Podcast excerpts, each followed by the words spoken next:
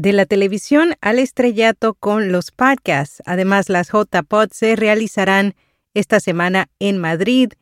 ¿Y por qué los programas de crímenes reales desatan críticas sobre la ética? Yo soy Araceli Rivera. Bienvenido a Notipod hoy.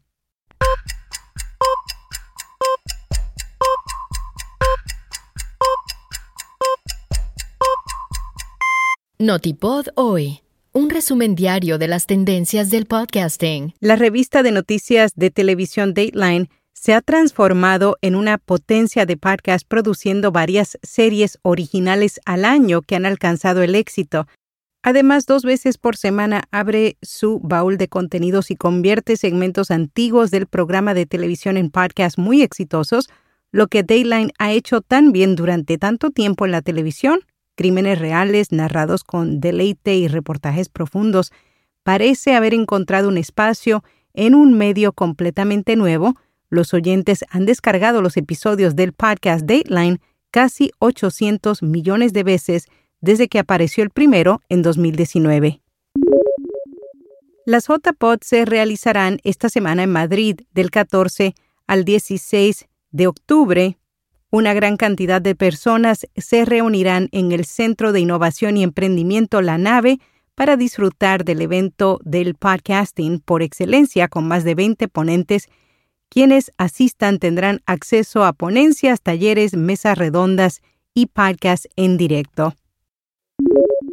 ¿Por qué los programas de crímenes reales desatan críticas sobre la ética? En los últimos años el crimen real se ha convertido en uno de los géneros más populares. Entre julio del 2020 y marzo de 2021, Netflix lanzó 18 programas de este género y ese número solo ha aumentado desde entonces, lo cual trae consigo una gran cantidad de preocupaciones éticas actualmente con el estreno de la serie sobre el asesino Jeffrey Dahmer, quien ha sido vista más de 196 millones de horas en la primera semana, surgieron fuertes críticas por la representación de las víctimas de los programas, pues sus familiares aseguran que Netflix no los consultó mientras hacían el drama. El blog Mashable asegura que crear este tipo de series hacen que los familiares de las víctimas revivan las experiencias traumáticas una y otra vez, al igual que considera que las productoras solo utilizan el dolor de las víctimas como entretenimiento, por lo que expone que a veces el navegar por la ética del contenido de crímenes reales es complicado. Por supuesto, Netflix no es la única plataforma que prospera con el crimen real. Por cierto, no sé si han visto esa serie de Jeffrey Dahmer, pero yo no puedo ver un capítulo más, es muy, muy fuerte.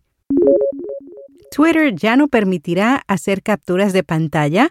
En los últimos días algunos usuarios de la plataforma han manifestado que ven avisos cuando hacen capturas de pantalla a tweets. A través de un indicador que permanece activo durante varios segundos aparece la opción de copiar enlace o compartir tweets.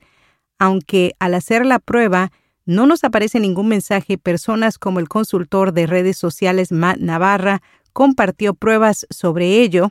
Hasta el momento, la plataforma no se ha pronunciado. Este episodio es traído en parte por la Radio de la República, uno de los noticieros más escuchados en México, conducido por Chumel Torres y todo el equipo de Máquina 501.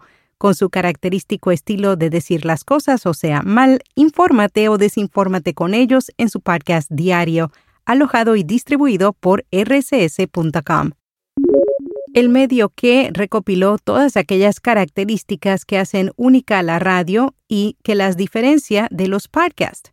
Además, Reddit lanza actualizaciones para el administrador de anuncios. La plataforma busca facilitar que las empresas comiencen con sus campañas y lleguen a las audiencias adecuadas en la aplicación. Las actualizaciones incluyen soporte real dentro del chat en vivo del administrador de anuncios, biblioteca de publicaciones, editor de anuncios, estimaciones de rendimiento actualizadas, nuevas herramientas como Pixel Helper, que brindará orientación para medir el rendimiento de la campaña, y Audience Manager, que permite a los anunciantes crear, editar, eliminar y reutilizar audiencias en todas las campañas. En podcast recomendado Los Periféricos eSports. Este es un programa acerca de la actualidad del mundo competitivo Hablan sobre esports, el gaming y el freestyle y las redes sociales. Y hasta aquí, no tipo doy. ¿Quieres anunciar tu podcast o servicio de producción de podcast? Envíanos un email a contacto arroba viapodcast.fm. Será hasta mañana.